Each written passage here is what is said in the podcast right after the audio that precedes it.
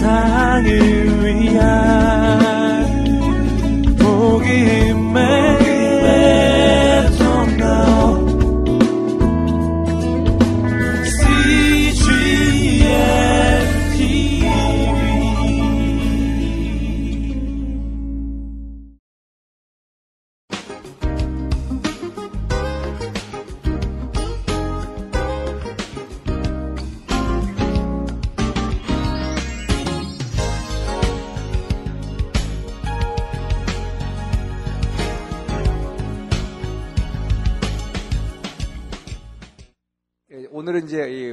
시대로 넘어갑니다. 어, 단일 왕국 시대로 들어가는데 자 성경을 구약을 지금 그동안 쭉 봤더니 말이죠 창세기 이래로 이제 출애굽 사건을 하나님께서 자신의 민족들을 어, 애굽에서 인도해 내시는 이 사건 이래로 지금까지 보니까 끊임없이 전쟁 전쟁 전쟁이라는 걸 알 수 있어요 그렇죠? 그래서 이 이스라엘의 역사라고 하면서 한마디로 전부 전쟁의 역사다. 이스라엘의 역사는 전쟁의 역사다. 보니까 전부 전쟁이에요, 전쟁. 자, 봅시다. 이 우리가 창세기 이래로 자, 출애굽, 출애굽과 광야 시대, 이 출애굽과 광야 시대라고 하는 것은 끊임없는 전쟁의 시대인데 무슨 전쟁? 실제 전쟁은 아멜렉과의 전쟁, 이 어, 여기 뭐죠? 시내산에 들어가기 전에 홍해를 건너서 시내산에 들어가기 전에 아멜렉과의 전쟁, 실제 전쟁은 그거 하나였지만은 사실상 출애굽과 광야 시대 전체가 전쟁이었다. 어떤 전쟁이냐? 이것은 완전히 영적 전쟁이었어요. 이 영적 전쟁인데 어, 이딘 셔먼의 뭐 영적 전쟁이라는 세미나가 있었습니다만 그분이 얘기하듯이 영적 전쟁이라는 건 어떤 사람이 말이죠. 자기네 집안에 뭐 그냥 자꾸 모든 자꾸 병이 있는데요. 누가 병들고 형제가 병드는데 뭐 남편이 병들고 아버지가 병들고 아내가 병 막 자꾸 이렇게 그래서 어 그래서 정말 이제 중보 기도의 능력을 자기는 믿고 싶다고 누구 기도하는 분들을 좀 어, 이, 함께 기도했으면 좋겠다고 하는 분을 제가 들었는데 이 예를 들어서 여러분 그런 사람들만 영적 전쟁하고 있다라고 생각하면 안 된다 이 말이에요, 여러분. 여러분 모두가 여러분 모두가 지금 여러분의 삶 자체가 영적 전쟁이다. 그러니까 평소에 하루하루 살아가는 게 다 영적 전쟁. 여러분 전쟁을 치르고 있는 거예요 매일. 왜 이 성경을 보니까 전부 전쟁이다 이게 전쟁. 네, 전쟁이다. 자 출애굽과 광야에서의 영적 전쟁이라는 건 무슨 그냥 막연하게 영적 전쟁이 아닙니다. 출애굽과 광야 시대에 이들이 끊임없는 원망과 불평의 원인이 뭐였어요? 이 원망과 불평이 뭐였느냐? 이 뭐에 대한 전쟁이었느냐 이 말이에요. 과연 그 하나님이 우리를 하나님 나라로 인도하고 있느냐 하는 것입니다. 그렇죠? 어, 과연 그 하나님이 우리를 하나님 나라로 인도하고 있느냐? 도대체 이건 뭐냐 말이에요. 광야라고 하는 게. 도대체 그 하나님이 인도해 나는데 좋은 대로 인도해야 될 텐데 우리의 삶은 뭐예요? 끊임없는 광야다. 물도 없고 풀도 없고 고통스럽단 말이에요. 열사의 더위와 이 엄청난 고통 가운데 걸어가야 되니까 이게 지금 어디로 가고 있느냐 이 말이죠. 그 하나님의 인도하심이 정말 우리가 바르게 우리 인도함을 받고 있느냐? 이거 가짜 아니냐? 엉터리 아니냐? 이 불신입니다. 그렇죠? 그러니까 이 전쟁이라고 하는 것은 이 출애굽과 광야 시대에서는 끊임없는 영적 전쟁이 됐으니까 하나님의 리더십에 대한 이 불, 불신이었다면 하나님의 리더십에 대한 불신이었죠. 우리를 제대로 이끌고 있느냐 이 말이죠. 이 이 하나님의 리더십에 대한 불신이 누구한테로 화살이 다 갔어요. 전 모세가 이걸 다 받아냈어요. 모세가 그 방패막이 하면서 그냥 너무 고통받았다가 나중에 결국은 자기도 뭐예요. 하나님의 말씀도 듣지 않고 그냥 그 화딱 지 나가지고 그냥 바위를 그냥 쳐버리는 어, 그 견디다 못해 그렇게 견디다 못해 쓰러질 때 아니에요, 그죠? 그래서 이 하나님의 리더십에 대해서 끊임없이 여러분도 우리 삶 가운데 끊임없이 우리도 그런 불신을 하게 됩니다. 지금 내가 하나님 따라가서 살고 있는데 나는 정말 하나님께 내 삶을 맡기고 있는데 왜 근데 이렇게 계속 고통스러우냐 말이에요. 그 하나님 제대로 나를 지금 인도하고 있냐 말이에요. 당신 진짜 내 하나님 맞습니까? 아니면 그 하나님 떠난 거 아닙니까? 우리는 자꾸 그런 불만과 불신 가운데 있다 이 말이죠. 그래서 이 이 불, 이 불, 원망과 불평 대신에 뭐예요? 이 원망과 불평을 계속하게 되면 그 하나님은 우리한테 이 광야를 걷어가지 않으신다. 예? 그래서 바로 바짝 엎드리라고 했어요. 바로 엎드리고 그냥 그분 앞에 바로 무릎, 꿇어버리면 그 어두운 터널의 길이가 확 짧아진다. 그래서 순종하는 자에게 축복이 있는 것입니다. 그러니까 이것을 우리의 어려움을 이 자꾸 말이죠. 불평하게 되면 이거는 우리의 고통이 길어진다. 자, 출애굽과 광야 시대에서는 리더십에 대한 불신, 이거의 전쟁이었다. 하나님이 인도자냐? 자, 그러면 이 뭐예요? 사, 탄이 인도하는 것이냐 하는 것이죠. 그 다음에, 그러니까 사, 여기서는 사탄이라기보다는 자꾸 돌아가자 그래서 돌아. 옛날로 돌아가자. 그죠? 애굽이 진짜다. 우리가 가야 하는 곳 이거 가짜다. 라고 하는 그런 전쟁이었다. 자, 그리고 나서 출애굽한 이래로는 뭡니까? 출애굽 광야 시대 끝나고 나서 여호수아의 이 정복 시대의 전쟁. 정복 시대는 그야말로 전쟁인데 정복 시대를 뭐라고 그래? 여호수아서를 갖다 이걸 진짜 영적 전쟁이라고 그러잖아요, 이것도. 어, 영적 전쟁이라고 그런다. 결국 보니까 다 영적 전쟁이다. 인생의 삶이라는 게 전부 영적 전쟁이었다. 근데 이 정복 시대에서의 전쟁은 실제로 영적 전쟁의 내용이 뭐였냐? 우리가 그야말로 이 뭡니까? 하나님 나라를 하나님 나라를 이루기 위해 하나님 나라 이루기 위해 정복해야 할 것들이죠. 정복해야 할 것들. 할 것들과의 전쟁이었다. 이게 뭐였냐? 가나안 족속들이었죠. 이 가나안 족속들이 가진 이 뭐예요? 우상들. 그렇기 때문에 이, 이 가나안 족속들이 가진 우상들을 다 없애야 됐기 때문에 가나안 족속들을 완전히 멸절해야 됐는데 결국 가나안 일곱 족속들을 전부 그들을 죽였어야 됐다. 그들과 투쟁해야 했다 이 말이죠. 그래서 제가 계속 강조했지만 이 땅에 들어가서 약속의 땅에 들어가서 하나님이 약속에 들어가서 이 요단강을 갈라주시고 이 땅이 약속의 땅에 들어갔지만 이 나라가 그대로 하는 나라가 되는 것이 아니요. 이 땅에서는 이것을 하나님 나라로 만들어 주기 위해서는 그곳에 있는 뭐예요? 이 더러운 것들, 음란한 것들, 그 다음에 뭐, 이, 이, 세상 것들을 하여튼 전부 더러운 것들을 전부 정복해 하는 전쟁을 해야 됐다. 끊임없는 전쟁이었다는 것이죠. 자, 그리고 이, 근데 이 정복 시대에서 그래서 정복을 했지만 여호수아에 의한 정복은 완전한 정복이 되지가 않았다. 그랬어요. 그렇죠? 그래서 지금 구약은 끊임없이 뭘 얘기하고 있느냐? 예수님이 이 땅에 오셔서 십자가 지시고 성령이 이 땅에 임재하지 않고는 완전한 정복이라는 건 없다 하는 것입니다. 예, 그러니까 완전한 것은 없다. 그러니까 사사도 완전한 사사도 없었고 나중에 이제 왕도 완전한 왕도 없고 뭐예요. 그래서 결국 뭐예요. 고로 그러므로 이거 유도하는 거예요. 그러므로 예수님 와야 된다. 메시아 와야 된다. 이 얘기하려고 구약은 쭉 이렇게 긴 소리를 하고 있는 것입니다. 자, 그래서 이 정복 시대에도 정복은 완전하게 이루어지지 않았다. 예, 자, 그리고 나서 이어졌던 사사 시대.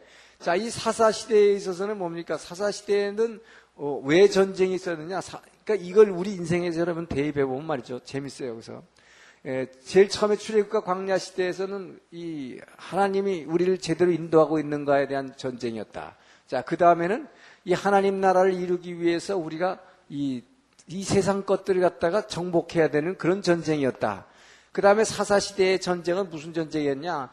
이거는 하나님이 우리를 징계하기 위한 전쟁이었어요. 그죠? 이 징계로 인한 전쟁이었다. 전쟁이란 건 근데 뭡니까? 전부 다 고통스러운 거예요? 재밌는 거예요? 전부 다 고통스러운 거, 그죠? 그래서 인생은 고달프다고 얘기하는 결론이 그렇게 나오는 거죠. 결국 뭐 전부 고달픈 거예요. 어, 결국은 전쟁하면서 전부 다 고달픈 인생을 살아갔는데, 자, 그래서 이, 이 사사시대 때는 뭐냐, 이게 징계로 인해서 전쟁했잖아요. 그죠? 왜요? 이스라엘이 범죄함으로 말미암아.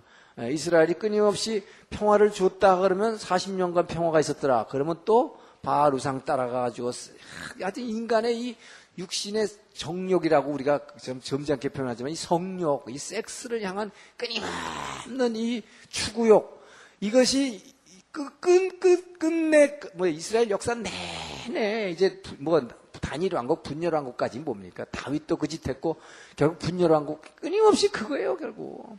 그러니까, 어, 인간의 이, 이 더러운 욕구, 어, 이거와의 전쟁인데, 근데 이것을 우리가 이겨내지 못하고서 결국은 뭐예요? 사사시대도는 뭡니까? 끊임없이 바로상 따라갔더니 그 하나님 뭐예요?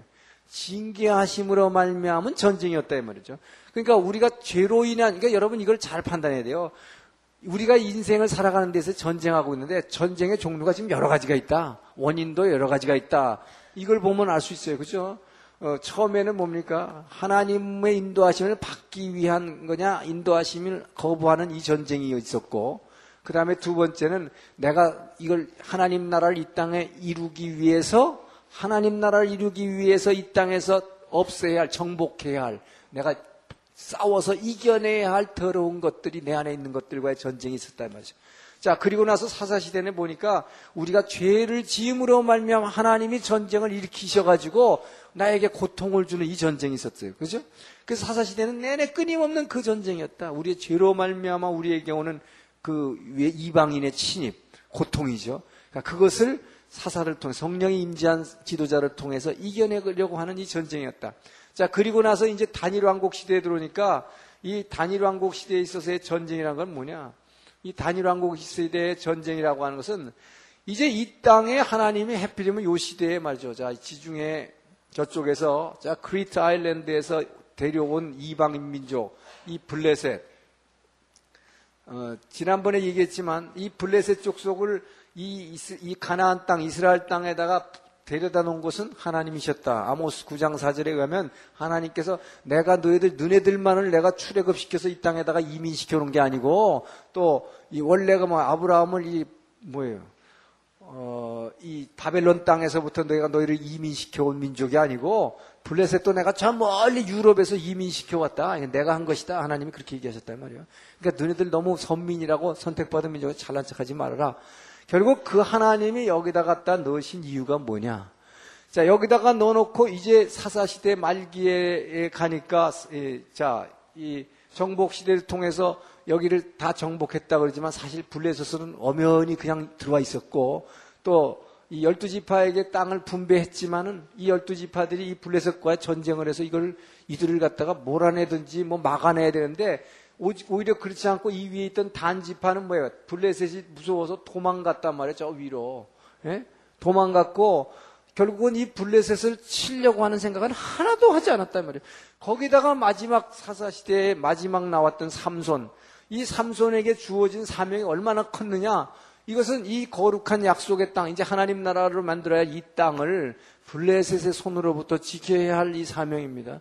근데 이때부터 블레셋이 사사시대 말기부터 그냥 굉장히 강성해지기 시작하면서 전에는 가나안 일곱 족속을 하나님이 여호와의 군대 장관을 보내가지고 이들을 다 점령하게 이 땅을 만들어 주셨는데 이제 이 블레셋은 이스라엘 백성들이 이들과 싸워서 이들을 갖다가 막아내야 되는데 이거에 대해서는 우리 거꾸로 삼손은 뭐예요? 하나님의 엄청난 성령의 임재를 통해서 능력과 카리스마를 줬는데 여자 꽁문이 따라다니다가 이거 막는 걸 하나도 못했단 말이에요. 그러니까 우리로서의 사명을 하나도 못하고 내 개인적인 뭐예요. 하나님이 내게 능력 주시고 부를 주시고 여러분에게 말이에요. 지위를 줬더니 그거 갖고 뭐 한 거예요. 자기 개인의 돈과 권력과 섹스 엔조이 하다가 다 망해버렸단 말이죠. 결국 뭐두 눈이 빠져갖고 나중에 완전히 종노릇 하다가 어? 이, 그러다가 죽잖아요. 자, 그러니까 이 결과는 얼마나 엄청난 것이었다. 이 약속의 땅에 이제 뭐 이 약속의 땅 하나님 나라를 지키기 위한 싸움이 된 것입니다. 단일왕은 자 하나님 나라를 지키기 위한 싸움이다. 예, 지키기 위한 싸움이다. 이 하나님 나라를 완전히 뺏기게 생겼단 말이죠. 이제 완전히 영 엉뚱한 이방 민족 이것은 이스라엘 백성에게 수백 년 전에 주었던 아브라함과 이삭과 야곱에게 주었던 약속의 땅인데 이것을 하나님이 이방 민족 하나에다 슬쩍 갖다 집어넣어 가지고 어? 이스라엘이 만약에 블레셋이 없었다면 어떻게 됐을까요? 그냥 지네끼리 몇백 년간 평화가 있었더라. 그러면 어떻게 됐어요? 계속 죄질 거란 말이죠. 그러니까 하나님은 어떻게 해요? 이런 진, 이런 진기의 도구를 하나 갖다가 딱 넣어놔 가지고 이게 뭐나 마찬가지입니까? 왜 저, 저 강릉에서 뭐 생선 화로 수송할 때 뭐 그 안에다가 망둥이를 하나 집어넣는다고 그러잖아요. 그래야 생선이 왜 안 죽으려고 막 이렇게 돌아다니면서 쌩쌩 갖고 온다는 거 아닙니까? 그냥 놔도 뭐 그냥 전부 다 헬렐레 해갖고 다 퍼져버리는데 그래서 하나님이 이 이스라엘 민족을 끊임없이 경계하고 경책하시기 위해서 블레셋을 여기다 갖다 놨다 말이죠. 예. 자, 그래서 이 땅을 지금 지켜야 되기 위한 싸움을 하는 것이 이제 단일왕국 시대의 싸움이죠. 그래서 결국 이제 새로 세워지는 사울왕, 다윗왕, 솔로몬왕은 전부 블레셋과의 싸움 어, 하는 것이죠. 블레셋과의 싸움이다. 예, 이 땅을 지켜내기 위한 싸움이다. 자, 그리고 나서 이때 이제 분열왕국 시대에 가면은 또 징계를 인한 전쟁이 또 나옵니다. 그러다가 결국은 뭐야? 이 징계를 견디지 못하고 결국은 망해버리는 거죠. 어, 징계를 견디지 못한 게 아니라 이들이 회개하지 않고 끊임없이 계속 타락하기 때문에 망하는 거예요. 이스라엘의 역사, 구약의 역사는 이겁니다. 결국 전쟁의 역사, 끊임없는 전쟁의 역사였다. 예. 그러니까 우리 인생에 닥쳐오는 이 전쟁의 종류가 너무 많은 거예요. 어떤 경우에는 하나님의 징계로 인해서 내 죄 때문에 있는 경우가 있고 어떤 때는 하나님 나라를 지키기 위해서 싸워야 될 전쟁이 있고 어떤 경우는 정복하기 위해서 이 땅을 정복해서 그 하나님 나라를 만들기 위한 전쟁이 필요했고 또 그 하나님이 나를 과연 내가 이렇게 이 광야 생활 이거 정말 하나님이 내가 인도함 받고 있는 거냐 진짜 우리 하나님이 나를 내 주인이 된 거냐 자 여기에 대한 영, 이 투쟁 끊임없는 투쟁이다 투쟁. 예. 이 전쟁을 갖다가 우리는 어, 이겨 나가야 되는데 이 이겨 나가는 것을 참 감사한 것은 뭡니까? 이스라엘 백성들에게는 이 돌판에다 세워진 그 말씀 갖고 따라가려니까 이렇게 어려웠는데 우리는 뭐예요? 성령께서 우리 안에 와 주셨기 때문에 여러분이 훨씬 더 이스라엘 백성하고 비교가 안 될 만큼 유리한 위치에 있다. 그리고 축복받은 사람이다 하는 것입니다. 이것이 바로 예수님의 십자가의 능력이요 은혜인 것입니다. 자, 그래서 이제 왕정이 시작되는데 이 왕정이 시작되는데 문제는 뭐냐? 자, 먼저 그러면 이 저 역사적인 그이 이 역사적인 이 내용부터 쭉 들어가기로 하죠. 이 단일 왕국이 시작되는 것은 이제 왕 왕들 왕을 달라고 이제 이스라엘 백성이 이제 요구를 하게 되는데 이 이들이 왕을 달라고 하는 요구라고 하는 것은 자, 이, 이 왕을 달라 하는 요구다. 이스라엘 백성이 왜 왕을 달라 그럽니까? 어, 왕을 달라는 이유는 이 블레셋 지금 끊임없이 사사 시대 내내 400년 동안 전쟁을 해왔어요. 근데 이방 민족이 들어올 때마다 꼭 보니까 뭐예요? 왕이 있어, 왕이. 왕이 선두에 지휘하면서 상, 이 상비군이 아주 잘 훈련된 병사들이 침입을 해오니까 맨날 당하는데 이스라엘 백성에는 보니까 뭐예요? 자기네는 성비, 상비군이 없고 왕도 없고 하나님께서 사사사라는 사람을 하나 세우면 그 사람이 능력을 행해갖고 전쟁 이기긴 하는데 그 사람이 죽고 나니까 또 뭐예요? 평화가 오긴 한데 평화가 오긴 하는데 뭐예요? 또 다시 죄, 죄로 말미암아서 하나님이 이방 민족을 침입을 시키는데 이것을 우리의 죄 때문이라고는 아무도 생각 안 하는 거예요, 그렇죠? 내 죄 때문에 이 곧 징계받는다고는 아무도 생각 안 하고 왜? 왜 이방에는 저 왕이 있어서 저렇게 세게 우리를 치는데 우리한테 왕이 없느냐 이거죠. 예, 그래서 왕 달라 그러는 거예요. 그죠? 예, 그러니까 왕 달라고 하는 것은 뭐냐? 이 왕을 달라고 요구하는 그 기본 이유는 뭡니까? 이 기본 이유는 나로서는 적을 상대할 수 없다. 자, 우선 이 고백은 있는 거예요. 그렇죠? 여러분, 우리가 나로서는 이 인생에서 이길 수 있는 능력이 하나도 없다는 그 고백은 어, 있는 것이다. 여기까지 좋다 이 말이에요. 근데 문제는 나로서는 이길 수 없다. 자, 나로서는 안 된다. 이 말 나로서는 안 된다. 예. 근데 문제는 뭐냐? 그렇기 때문에 나를 위해서 싸워줄, 그렇죠? 나를 위해 싸워줄 강한 자. 이 강한 자를 요구하는 거예요. 어, 강한 자. 그러니까 나를 위해서 싸워줄 강한 자가 누구냐는 것입니다. 그 왕을 달라는 것입니다. 그 왕이라는 것만 나타났다 그러면 그냥 센, 아주 센 사람이 나타나게 되면 결국은 다 전쟁을 이기니까 그래서 왕을 달라 그러는데 성경에서는 뭐라고 그래요? 바로 이 왕은 누구밖에 없다?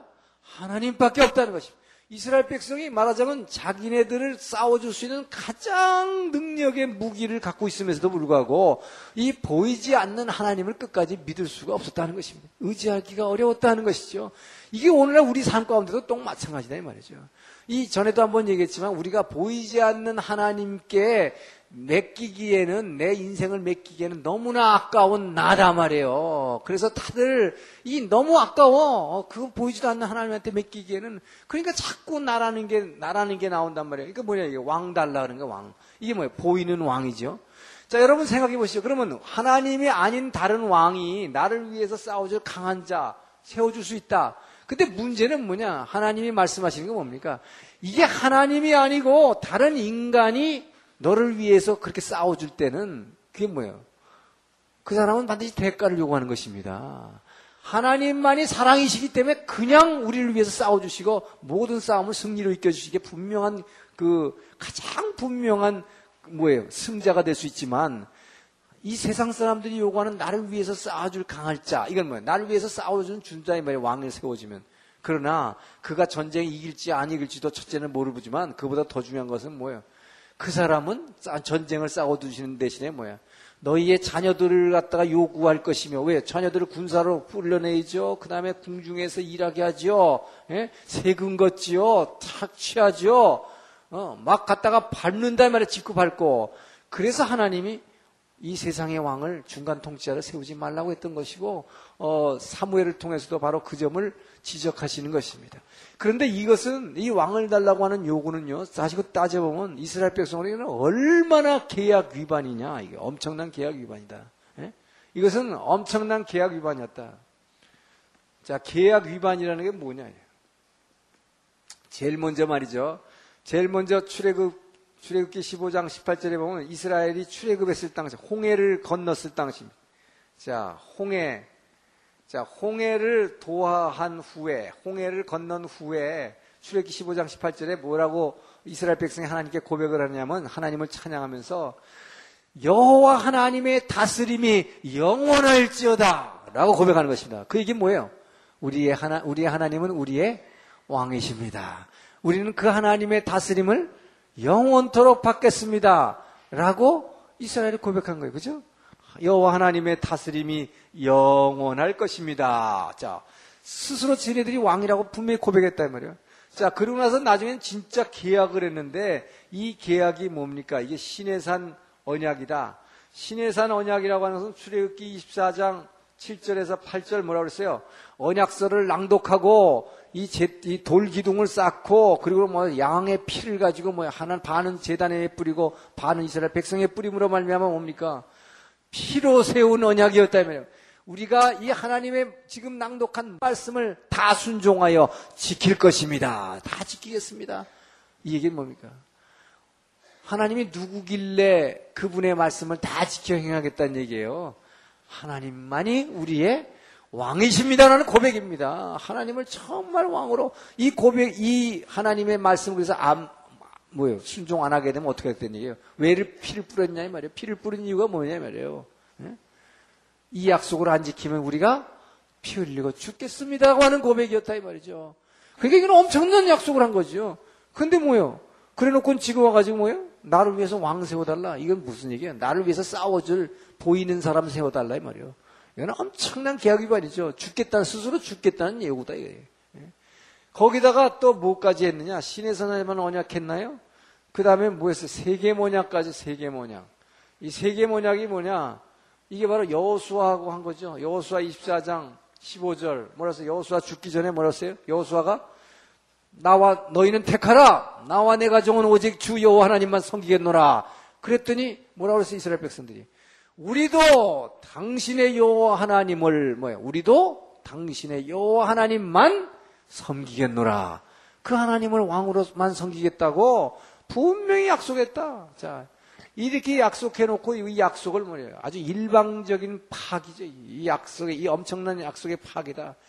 그래서 엄청난 계약 위반이다. 자, 그러니 이렇게 계약 위반을 했을 때에 자, 하나님께서는 어떻게 해야 돼요? 이거 안 들어줘야 됩니다. 안 들어줘야 되죠. 우리 생각에는. 자, 그런데 하나님은 뭐라 그러냐?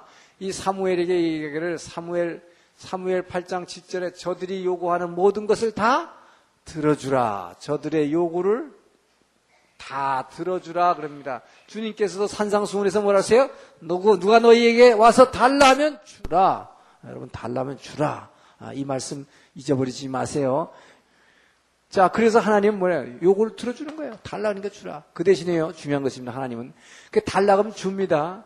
근데 아예 그거 줘가지고 이 사람들이 완전히 다 죽어버릴 것 같으면 절대 안 주시죠. 네, 그렇죠? 애들이 칼, 칼장난 하는데 진짜 칼 달라 그러면 부모가 줍니까? 안 주죠. 아무리 달라도 안 줘요.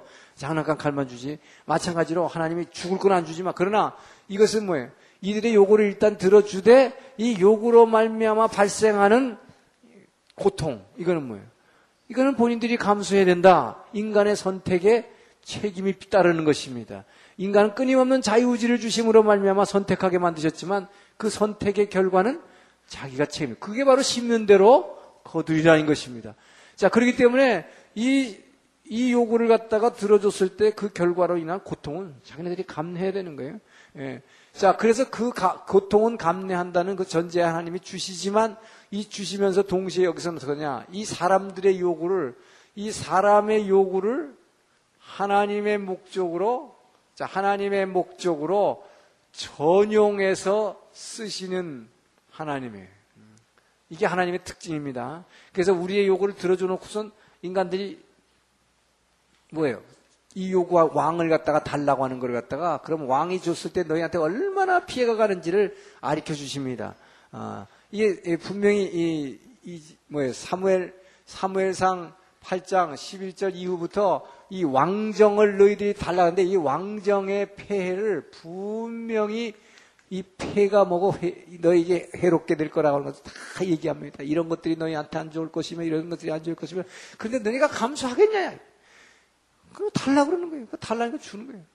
자, 그러나 하나님께서는 바로 이 요구를 받아들이시면서 하나님의 목적을 위해서 뭡니까? 이제 드디어 뭐예요?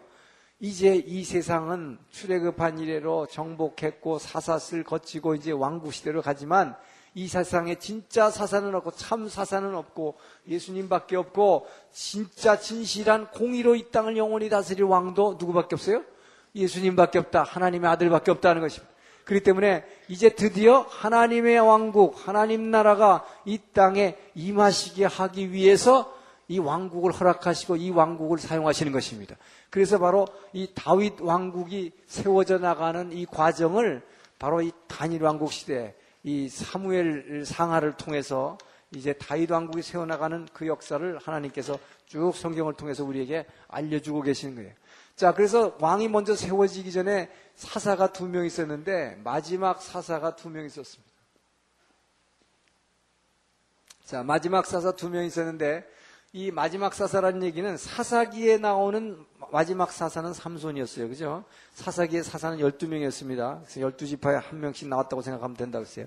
그러고 나서 이제 왕국을 왕정으로 넘어가기 전에 그러나 사사 두 명이 더 있는데 이게 사무엘 상에 나오는 두 명의 사사이다. 그게 누구냐면 엘리라는 사사와 또 하나는 이제 사무엘이죠. 사무엘 자신입니다. 사무엘이 사실 사실상 마지막 사사가 되는데 이 엘리라고 하는 사람은 아주 무능한 제사장이다. 무능한 제사장이요. 무능하다기보다도 사실 굉장히 무책임한 제사장이었다. 이게 뭐냐면 사사기 시대의 말기의 모습을 나타내주는 아주 대표적인 사람이었다. 그러니까 이 사람의 모습을 보면 사사 시대가 정말 얼마나 개판이었다는 걸 갖다가 어, 이 사람을 통해서 알 수 있는 것입니다. 자, 이 엘리는 이렇게 무능한 제사장이었는데 이 엘리는 무능한 제사장이 였지만 자, 이 밑에 하나님께서 이 사무엘이라고 하는 제자를 이제 주시게 되죠. 자, 제자 사무엘을 두시게 되는데 그래서 사무엘 상을 처음 이제 펴면은 뭐부터 시작되느냐?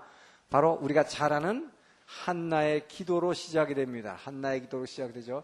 자, 한나를 갖다가 그렇게 대적하고 있는 이 분인나라고 하는 여인, 이 후처로 들어온 분인나라는 여인의 어, 이 여인이 말이야 얼마나 못살게 굴었으면 뭐에 애못 낳는다고 그래가지고 후첩으로 들어가지고 그렇게 잘난 척하고 이 한나를 정말 깔아 뭉갰으면 이 한나가 오죽했으면 그 하나님 앞에 성망 성소에 와가지고 이 한나가 기도하잖아요. 한나가 기도하는데 우리가 잘 알듯이 어떻게 했습니까?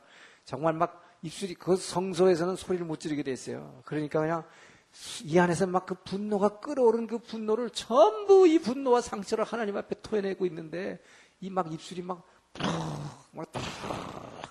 했던 것 같아요. 그렇죠? 그러니 이 얼마나 무능한 이 제사장은 말이죠. 그게 성령의 감동으로 지금 그렇게 하고 있는 건지 모르고 와가지고 뭐 독주를 삼가라. 이것도 아침부터 술 취했냐? 그거예요. 아침부터 떠동다 말이에요. 근데 독주를 삼가라라고 이 제사장이 얘기했다는 얘기는 뭐냐? 당시에 뭡니까 벌써?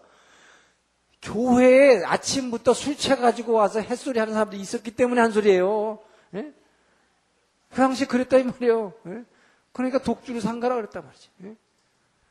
자, 그런데 이 한나는 어땠습니까? 그렇게 한심한 이 제사장에게 뭐라 써요? 이 제사장이 뭐야 목회자죠. 이 목회자에게 여러분 같으면 모르겠어요. 멱살 잡았으니까 가가지고 오지. 예? 근데 뭐 내 주여 내 주여.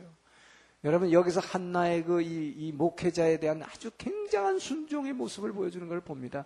여러분 그렇기 때문에 교회에서 말이죠. 뭐 목사님이 시원찮고 말이에요. 목사님이 능력이 없다. 이거 다 웃기는 소리예요. 그러니까 이 한나는 이렇게 형편없는 무능한 제사장 앞에 서내 주여, 내 주여. 지금 내 사정이 그게 아닙니다. 내가 정말 그 하나님께 아주 정말 고, 고할 너무나 원통하고 정말 내가 굉장히 내 사정을 이 하나님만이 아신다 이 말이죠. 예? 그래서 여러분 중요한 건 뭡니까? 여러분이 여러분의 상처와 여러분의 마음의 상처와 고통을 갖다가 분노를 사람한테 갖다가 퍼부으면 절대 안 된다는 것입니다. 그죠? 만약에 여러분의 상처와 고통을 사람 한해 한 나가서 그걸 갖다 그대로 풀었으면 어떻게 됐을까요? 이게 짐승같이 싸우게 되는 거예요. 이게 사탄은 끊임없이 사람을 짐승하기 위해서 우리를 짐승으로 만듭니다. 그래서 우리의 분노와 상처를 내 상처를 준 사람한테 갖다 퍼버대 버리면 그대로 짐승이 돼 버리는 거예요. 둘이서 엉켜서 싸움해 버리는 거죠. 그래서 바로 성경은 뭐라고 얘기합니까? 바로 너희는 내게 와서 부르지라. 내게 와서 내게 와서 부르지라. 너의 모든 상처를 주님 앞에 토해 놓으라. 여러분 그렇기 때문에 새벽 시간이요 얼마나 귀한가 하면은 여러분 마음 가운데 있는 그런 고통과 원망과 상처와 분노들을 사람한테 가서 쏟지 말고 그 하나님 앞에 그대로 다 쏟아, 쏟아 부어내는 거 이것이 바로 기도입니다. 기도의 능력인 것입니다. 바로 한나는 이 기도를 그 능력을 알았기 때문에 하나님 앞에 와서 모든 자기의 상처와 그 분노들을 하나님 앞에 막 토해내기 시작했다 말이에요. 예? 그럴 때 하나님께서 뭡니까? 너희는 내게 와서 부르짖고 내게 와서 기도하면 내가 들을 것이라. 예? 예레미야 19장 22절의 말씀이에요. 예? 그렇기 때문에 우리는 모든 상처와 분노는 반드시 하나님 앞에 토해내야 됩니다. 자, 그래서 하나님 앞에 토해냈을 때, 자, 하나님이 이 기도를 들으셨고, 한나에게 아기를 주죠. 그게 바로 사무엘이었다, 말이죠. 자, 그래서 이 사무엘을 갖다가 주었을 때, 이 사무엘을 나시린으로 바치죠. 나지르. 자, 나지, 나시르인으로, 어, 하나님께 헌신시키게 하죠. 그러니까 이 참, 한나는 참 대단한 것입니다. 자기의 기도로 낳게 된 그 아들을, 어, 하나님의 자기의 기도의 열매로서 하나님께 다시 드리는 것이죠. 예, 그래서 이 사무엘을 줬는데, 자, 사무엘에게 하나님께서 이제 나타나시는데, 그 당시 이 사무엘은 성소에서 자, 그 당시 성소가 어디 있었냐면은 성소가 실로라고 하는 곳에 성소가 있었습니다. 실로라는 곳에 있었는데 자, 예루살렘은 아직 도읍하지 않았어요. 이게 예루살렘이라면 예루살렘이라면 이 자, 여기가 길갈입니다. 요단강 건너서 처음에 직결한 것이 길갈이죠. 이 밑이 여리고성입니다. 그리고 길갈의 저 건너편에 예, 길갈의 건너편에는 미스바라는 곳이 있어요. 미스바라는 게 있고 그 다음에 이 밑에 라마라고 하는 것이 있고 이, 게 지금 뭐냐면 사무엘이 주로 재판하고 다녔던 경로입니다. 요 라마에서 위로 올라가면 베델이 있어요. 베델. 그 성소가 어디 있으냐면 베델에서 세겜 베델에서 세겜 가는 곳에 우측에 있는 곳이 실로라고 그랬습니다. 그래서 실로라는 곳에 성막이 있었다. 예, 그래서 이게 성소입니다. 성소가 있는 곳이 실로였는데 이 실로에서 어, 사무엘은 어, 이 헌신하게 된 것이죠. 자, 그래서 그 성소에서 이 뭐야 하나님의 등이 아직 꺼지지 않았다고 그랬어요. 그러니까 이 성소에 있는 이 등대에 불이 아직도 꺼지지 않았다는 얘기는 아직도 꺼지지 않았다는 얘기 뭐예요? 얼마나 사사 시대가 그렇게 부패하고 타락했으면 그 음란한 세대로 영적 타락과 성적 타락을 했으면 그나마 그 성소 안에 그 등대에 불이 꺼지지 않았다는 것을 사무엘이 기록하고 있느냐 이 말이에요. 예? 그 정도로 아주 비참한 시대였다. 자, 그래서 사무엘은 뭐라고 나오느냐? 자, 사무엘상 3장 7절에 보면은 뭐라고 말, 뭐라고 얘기가 나오냐? 그때의 하나님의 말씀이 희귀한 때라. 세상에 여러분, 말씀이 희귀한 때라는 얘기가 무슨 소리예요, 여러분? 예? 말씀이 희귀한 때라. 말씀이 희귀한 때라는 얘기는 뭐예요? 하나님의 말씀을 전하는 사람이 아무도 없었다. 거기다 뭐 들으려고 하는 사람도 없었다는 얘기입니다. 얼마나 황당한 시대였느냐. 사사기 말기는 아주 엄청나게 이스라엘이 피폐해버린 거예요. 예? 그래서 이 입다 때만 해도 장로들이 하나님 앞에 와서 부르짖었는데 삼손의 때에는 장로들이 부르짖지도 않았어요. 블레셋의 블레셋이 우리를 다스리는지를 알지 못하느냐고 삼손한테 거꾸로 그랬단 말이에요. 이게 뭐야? 아주 당연시 해버린 거야. 하나님한테 이제 아예 부르짖지도 않는 거예요. 블레셋이 우리를 지배하는 거 당연한 거다. 이렇게 받아들였단 말이에요. 그러니까 오히려 삼손을 세울 때는 하나님이 오히려 이스라엘 백성들한테 가가지고 뭐예요? 기도하는 마노아라고 하는 사람한테 찾아가서 삼손이라는 애를 줄 것이라고 하나님이 그냥 직접 가서 얘기하십니다. 왜? 이스라엘 백성이 아예 하나님께 부르짖지도 않았으므로 그렇기 때문에 사사시대의 말기라는 것은 아주 엄청나게 영적으로 가장 밑바닥으로 타락했던 시대다. 그래서 그때의 말씀이 희귀한 때이기 때문에 뭐라 그러냐 그때 하나님이 그때 여호와께서 사무엘에게 그때 여호와께서 사무엘에게 아직 자기를 나타내시지 안 하셨고 하나님의 말씀도 하나님의 말씀 이게 뭐예요? 사무엘이 아직 여호와를 알지 못하였고 그렇게 나와요. 사무엘이 왜 여호와를 알지 못했느냐?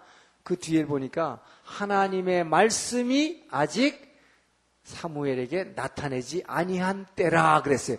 이렇게 말씀이 없었단 말이에요. 그러니까 엘리가 이게 얼마나 무능한 제사장이고 무책임하냐 말이에요. 한 번도 자기 제자한테 하나님 말씀을 가르쳐 준 적이 없어. 그러니까 여호와 하나님이 어떤 분이란 것도 몰랐다고 그랬어요. 자, 이렇게 말씀이 희귀한 때에 하나님께서 친히 나타나서서 뭐라 그럽니까? 사무엘아, 사무엘아 한단 말이에요. 예? 사무엘아. 자, 이 사무엘 세무엘 세무엘하고 부릅니다. 사무엘아 사무엘아 하고 세 번이나 부르시게 되는데 그때 뭡니까? 사무엘은 자기 선생님이 부르는 줄 알았어요. 자기 스승인 엘리가 부르는 줄 알고 자기 스승한테 자다가 갔지 않아요? 그때 습니까 내가 부장한테 세 번째 부르니까 그때서 엘리가 이거 아마 하나님 부르는 것 같다. 예.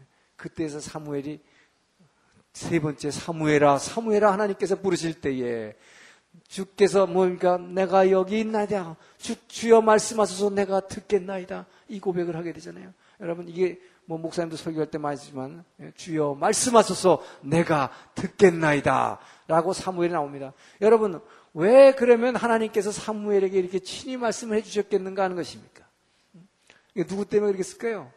이 당시에 말씀도 없었고 사무엘은 하나님도 알지 못하는데 이게 뭐겠어요? 바로 그 어머니 한나의 기도였다는 것을 우리는 알 수 있습니다. 이 어머니 한나가 아들 낳기만 위해서 기도한 게 아니라 아들을 갖다가 그 성소에다 바친 후에도 얼마나 끊임없이 하나님께 기도했겠어요. 우리 아들을 위해서 그렇죠? 그, 그 기도 때문에 여러분 그 중보기도의 능력이 굉장히 큰 것을 아세요. 그렇기 때문에 여러분 하나님의 음성을 듣는 자, 하나님의 음성을 이렇게 듣는 자는 이때부터 움직이기 시작한다는 것이죠. 하나님 음성 듣는 자, 듣는 자는 움직인다는 것입니다. 그렇기 때문에 이제 사무엘이 아주 위대한 사사가 되는 거예요. 위대한 사사요 제사장이 되는 게 바로 이제 다윗 왕국을 세워주기 위한 그 완전한 징검다리 역할을 아주 분명하게 사무엘이 하게 되지요. 자, 그래서 하나님의 음성을 듣는 자인데 여러분 하나님의 음성을 듣는 방법이 몇 가지가 있, 죠세 가지, 한 서너 가지가 있습니다. 자, 하나님의 음성을 우리에게 들려주시는 방법이 하나님이 뭐 제일 먼저가 뭐예요? 성경을 통해서. 여러분 하나님은 우리에게 우리 여러분 하나님의 음성 듣기를 원하는데 하나님의 음성 들는 제일 첩경이 여러분이 말씀을 늘 묵상하고 말씀 보고 있으면 그러면 하나님의 음성 듣게 돼 있어요. 말씀을 통해서 우리에게 그 말씀을 읽을 때 아주 이 안에 진한 깊은 감동과 함께 내게 말이야. 이것이 정말 내게 말씀하시는 주님의 음성으로 들리는 경우가 많이 있다 말이죠. 그것뿐만이 아니라 그것뿐만 아니라 말씀을 많이 읽는 사람들에게 또 기도하는 사람들에게 뭡니까? 직접 말씀하시는 거죠. 예. 이 직접 말씀하시는 것, 직접 말씀하시는 것은 주로 이 성령의 인도하심을 받아서 기도하는 사람들이 제일 많이 나타나죠. 그래서 이게 이제 방언 기도하는 시. 예. 방언 기도할 때 주님께서 말씀하시는 게 제일 직접적인 그러니까 여러분이 직접적으로 주님의 음성을 정말 듣고 싶다면 방언 기도 하면 이건 뭐 에, 분명히 듣게 되세요. 근데 방언 기도를 하되 통변의 은사를 받아야 돼. 그냥 무슨 말인지 모르고 괜히 갔을 때는 잘 안 들립니다. 그러나 이제 통변하기 자기 방언을 자기가 통변하기 시작할 때 내가 말로 영의 통로를 열어드렸더니 그 통로에 저쪽에 계신 내가 말하는 게 들리면서 저쪽에서 얘기하시는 분의 그 음성도 같이 들리는 거예요. 그렇기 때문에 이 통변의 은사를 받았을 때 주님의 음성을 들을 수 있습니다. 그래서 통변의, 음, 통변의 은사를 달라고 강구해야 한다라고 사도 바울은 얘기하고 있어요.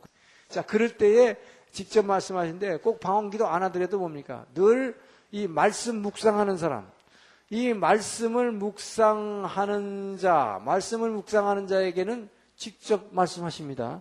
늘 말씀을 가지고 있으면 이 말씀이라는 것이 늘 묵상한다는 얘기가 뭐냐? 말씀을 입으로 늘 이렇게 중얼중얼 이렇게 하고 있으면 뭐예요? 이 기도라는 게 뭐라서 말을 입으로 하나님의 말씀을 입으로 시인하고 고백한다. 말씀을 입으로 시인하고 고백하면 뭐가 역사한다 그랬어요? 영이 임재한다 그랬어요. 영이 역사해. 그렇기 때문에 요 원리기 때문에 바로 하나님의 말씀을 많이 묵상하고 있는 사람들한테는 직접 말씀이 들린단 말이죠. 그러니까 어, 성경을 통해서도 말씀하시지만 직접 말씀하시는 경우를 이걸 체험하는 경우도 여러분 많이 있어요. 여러 경우에 직접 음성 듣는 경우가 많이 있다. 그런데요. 사실은 이렇게 말씀 묵상을 통해서 하는 사람들도 말씀 이렇게 하나님의 음성을 주님의 음성을 조금씩 가끔 듣진 하지만 그러나 방언기도 하면은 방언기도 하면서 특히 뭐 이게 방언기도만 중요한 게 아니라 방언기도 하면서 이 말씀에 순종하는 삶입니다. 말씀에 순종하는 삶을 살아갈 때 아주 분명하게 그분께서 늘 말씀하실 수 있어요. 늘 말씀하신다. 늘 말씀하신다. 예. 예. 자, 그리고 또 한 가지는 뭐냐, 이 환경을 통해서 말씀하시지. 그래서 우리에게 환경을 통해서 어, 말씀하시죠. 환경을 통해서 말씀하신 건 두 가지가 있어요. 예를 들어서 직접적인 어떤 뭡니까? 직접적인 그 자, 직접적인 예를 들면 사고 같은 거, 사고 같은 거. 정말 끝까지 여러분 하나님 말씀을 갖다가 안 들으려고 그러고 자꾸 도망가면요. 하나님 이렇게까지 이렇게라도 해서 뭐 이건 예수 믿게 하려고 하시는 거니까. 예? 그 직접적인 사고를 통해서 얘기하시면 이런 사람은 뭐야? 구원의 확신이 있기 때문에 뭐 절대로 셀 수가 없어요. 얼마나 세게 당 말씀하신 거예요, 이거는. 예? 근데 이렇게 직접적인 사고를 통해서 하는 경우도 있지만 어, 어떻게 하시느냐? 계속 일이 안 되는 걸 통해서 이게 기가 막힌 거예요. 계속 일이 안 되는 걸 통해서 내가 뭐 사업하려는데 이거 뭐 할라 그러면 요거 막히고 저것도 안 되고 저것도 안 되고 어, 이럴 때 뭐라 그래요 여러분들은 막 하나님 이제 막 입에서 막, 막 원망이 막 나오네 뭐 예? 쌍시옷이 막 나올라 그래 그냥 예? 왜 내가 하는 건 말이야 이렇게 내가 기도하고 말이지 내가 이렇게 열심히 봉사하고 말이지 헌금하고 하는데 하나님 왜 안 해주십니까? 그럼 막 불평하기 시작하단 말이야 그죠? 이 불평하기 시작하면 뭘 쌓까? 이 출애굽과 광야 시대에 나온 대로 말 광야 생활 계속 연장 연장 이거는 이거는 막 계속 유급 유급 유급 예? 못 올라가요 그러면 절대로 못 올라가 예? 이게 뭐냐 계속 일이 안 되는 걸 하나님이 지금 말씀하시는 거예요. 그 여러분 이렇게 내가 뭐 안 되고 안 되고 하는 거 막는 거로 바로 그분 앞에 엎드리시면 분명한 그 주님의 음성으로 이게 들리는 것입니다. 그렇게 할 때, 안 될때 하나님 앞에 팍 엎드리면요. 그분이 그때 진짜 말씀해 주셔. 너 내가 너를 얼마나 사랑하는 줄 아느냐. 너 지금 그냥 그대로 잘 나가면 뭐예요? 너 나 버린단 말이야. 너 나 금방 잊어버리게 돼 있어. 그래서 너, 내가 너하고 함께 있게 하기 위해서 너에게 이렇게 어려운 걸 내가 자꾸 막고 있단다. 그 주님께서 분명한 음성으로 여러분에게 말씀을 해 주실 것입니다. 그렇기 때문에 여러분 뭐가 안 되는 거, 안 되는 거예요. 불평하지 말고 돼. 그래서 범사에 감사라는 게 이거예요. 어떤 일이 생기든지 감사해야 될 이유는 바로 여기 있는 것입니다. 그렇기 때문에 모든 일에 기뻐, 항상 기뻐하라고 한 게 그거예요. 내게 지금 뭔가 안 되고 막히는 것들, 주님께서 내게 말씀하고 계시는 것이라고. 여러분들이 그거를 깨닫고 그분 앞에 무릎 꿇기 시작할 때에 그분께서 여러분에게 친히 음성으로 그때 들려주시는 거예요.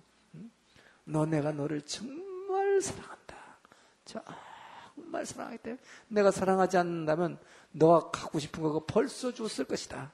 아, 그러나 내가 너를 너무나 사랑하기 때문에 너에게 있는 이 고통, 너의 앞을 막는 것, 나의 손길이다. 내가 하는 것이다. 여러분, 이 음성을 들으시기 바랍니다. 이것이 바로 세미한 음성이요.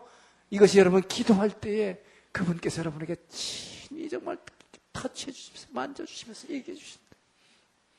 여러분 이런 주님을 늘 체험하고 느끼며 사는 여러분 되시기를 예수 이름으로 축원합니다. 예. 그래서 여러분 이 주님의 음성 듣는 법 굉장히 중요합니다. 그래서 자 사무엘에게 하나님께서 이렇게 말씀을 하시니까 예, 사무엘이 살아있는 동안에 그의 말씀이 하나도 떨어지지 않도록 이렇게 축복해 주셨다. 자, 이, 자, 근데 이, 이 제자 사무엘의 얘기를 먼저, 어, 이제 사무엘 상이 그렇게 시작을 하고 있기 때문에 나오지만은 이 엘리라고 하는 사람이 얼마나 무능한, 이 엘리의 무능함이라는 것은 뭐 달리 무능한 게 아니에요. 사무엘이 하나님의 사무엘아 사무엘하고 와서 나타나셨을 때 사무엘에게 하신 말씀의 내용이 뭐였느냐? 뭐라고 말씀해 주셨습니까? 너희 스승 엘리와 그의 아들들 홈리와 비나스들 이것들 내가 심판해 볼 것이다. 그 얘기 하셨단 말이에요. 그러니까 이 엘리 제사장이 뭐라 냐 사무엘이 하나님의 음성을 듣고 났는데 사무엘이 그 말을 자기 스승한테 할 수 있겠어요? 없겠어요? 자기 스승 죽이겠다는 얘기인데. 그 아들까지도 죽이겠다는데. 못했을 거 아니에요. 그러니까 이 엘리라는 사람 도 웃겨요. 그러면서도 굉장히 무능한 사람인데도 너 그러지 말고 솔직하게 얘기 좀 해봐, 내게. 솔직히 얘기 좀 해봐. 하나님 뭐라고 그러대? 그랬더니 이 사무엘이 순진하고 얘기 다 했단 말이죠. 어, 당신과 그 아들들 하나님이 심판하시겠다고 그랬습니다. 그, 근데 이 엘리라는 사람도 희한한 사람이에요. 그렇게 들었으면 어떻게 돼요, 여러분? 이 사람 제사장이에요. 제사장이라는 사람이 그렇게 하나님의 음성을 그런 식으로 간접적으로라도 들었으면 어떻게 돼? 자기 아들들을 바로 고쳐서 막 매가지를 비틀든지 뭐 해서라도 고쳐야 될 거 아니에요? 그런데 그냥 내버려뒀다. 그래서 이, 이 사람의 무능은 뭐냐? 이 두 아들의 문제입니다. 두 아들의 문제. 이 아들의 문제인데 이 이름이 홈니와 비누아스라고 하는 이 두 아들. 이, 이 사람들은 말이죠. 이 사람들이 어떤 문제를 갖고 있었느냐? 이 사사시대에 있었던 문제를 그대로 다, 그러니까 사사시대 말기에 있었던 문제들, 이 사람들이 그대로 다 가, 가지고 있는 거예요. 그게 뭐니까? 영적 타락. 영적으로 타락하고 성적으로 타락한 것입니다. 이 두 아들이. 이 두 아들이 여러분 옛날에 이제 이 왕의 아들은 그러니까 뭐 사사시대는 아직 세습이 안 된다고 그랬어요. 근데 이 제사장의 아들은 세습이 됐습니다. 그래서 이 제사장인 뭐예요? 엘리의 두 아들도 제사장 노릇을 했단 말이죠. 제사장 노릇을 하고 있는데 그 아버지 너무 늙고 그래서 제사장 노릇 하는데 이들이 어떤 짓을 했느냐 제사장 노릇 한다 그러면서 성전 입구에 앉아가고 성막 입구에 앉아 있다가 사람들이 뭐예요? 황소를 가져온다든지 이제 양 좋은 걸 왜 흠 없는 양을 드니까 좋은 걸 가져올 거 아니에요? 그걸 갖다 제사 드리려고 가져오면 어떻게 되냐? 제사도 드리기 전에 여기서 제일 좋은 몸은 허벅지 떼어서 이거 나한테 먼저 바쳐 이렇게 한 거예요. 세상에 하나님한테 제사도 드리기 전에 말이야. 먼저 나한테 바치라는 거예요. 문간에 앉아가지고 이 짓 하니까 사람들이 얼마나 항의하겠어요. 항의해도 소용없죠. 너 그렇게 안 주면 제사 안 드려. 어? 제사 안 돼. 이렇게 해보니까 그래서 계속 갈취해 먹어. 그러니까 성전의 재물들, 요즘으로 말하면 말이죠. 11조 바치고 헌금 다 드는 걸 하나님한테 드리기는 지가 쥐주머니에 다 갖다 집어넣은 거란 말이죠. 예? 이게 뭐 엄청난 영적 타락. 그러니까 하나님은 얼마나 무시하는 것입니까? 이렇게 영적 타락하니까 당연히 성적 타락으로 이어지죠. 그러니까 성적 타락하니까 어떻게 했냐. 성전에서 일하는 그 입다의 딸 같은 경우, 입다의 딸이 뭐라 그랬어요? 평생 이 성전에서 성소에서 결혼 못하고 처녀로 섬기는 이런 사원, 여자 사원들, 이런 여자 사원들을 전부 다 성관계를 다 맺어버렸단 말이에요. 그걸 그냥 전부 말하면 강간을 다 해버렸어요. 그러니까 여러분 생각해보세요. 이 사사시대 말기에 정말 하나님이 이 왕국이 세워지기 전에 이 당시가 얼마나 어두운 시기였는가. 예, 얼마나 어두운 시기. 그렇기 때문에 하나님이 사무엘에게 그 말씀을 통해서 이들을 심판해 보실 것을 갖다가 미리 경고하셨는데도 불구하고 이 엘리라는 사람은 어떻게 했냐. 두 아들을 근데 되게 끔찍하게 사랑한 것 같아요. 그러니까 뭐라고 그러냐. 아들을 불러다가 내 아들들아, 너희들이 소문이 좋지 않구나. 아, 이 정도로 하고 말았단 말이에요. 그 소문이 안 좋았으면 뭐예요? 소문이 안 좋아서 뭐, 정말 그야말로 다리 몽둥이 뿌리든지 해가지고 그런 짓 하지 말라고 그래야지. 그리고 엎드려서 기도해야 될 거 아니에요. 회개시켜야 될 거 아니에요. 저 하나도 하지 않았어요. 자, 그래서 여러분 보십시오. 영적으로 타락한 사람은 반드시 성적 타락합니다.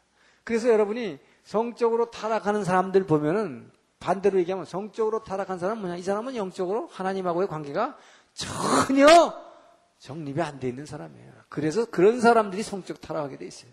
그러니까 성적 타락하는 것은 영적 타락에서 오는 것이기 때문에 이 성적으로 벌써 물란하게 된다는 자체가 뭐냐?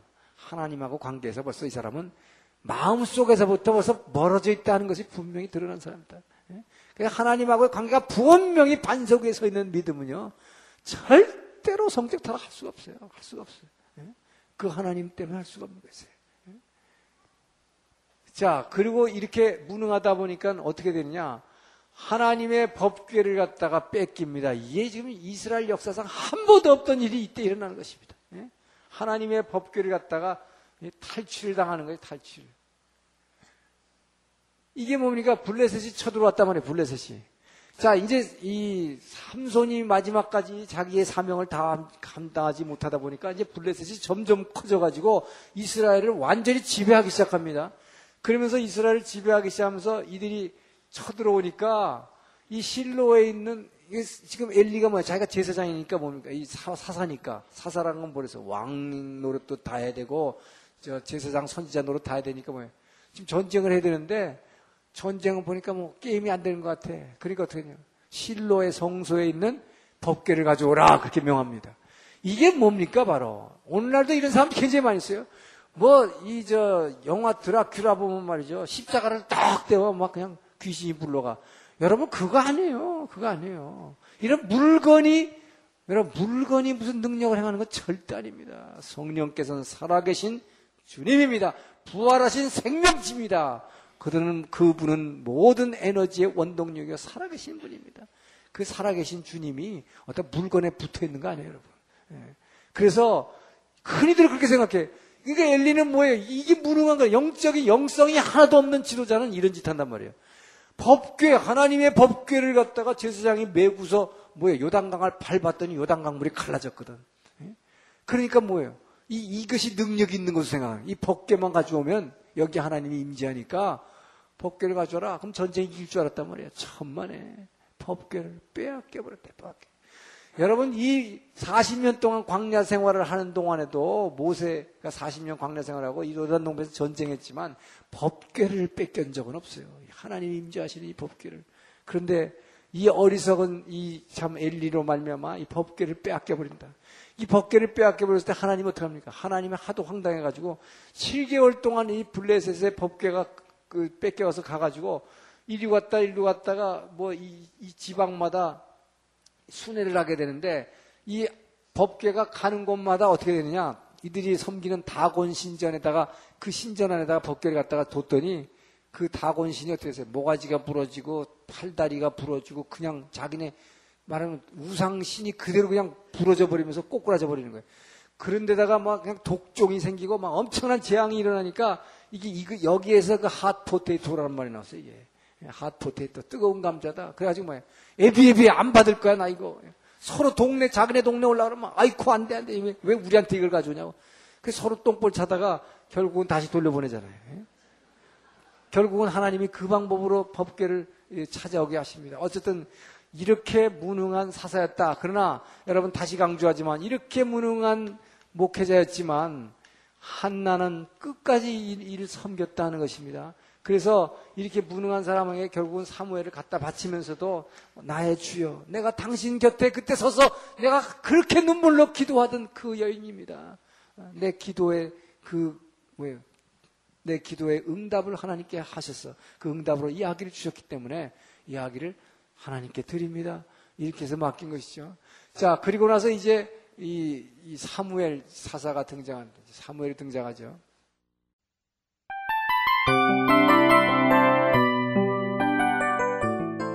이 프로그램은 청취자 여러분의 소중한 후원으로 제작됩니다.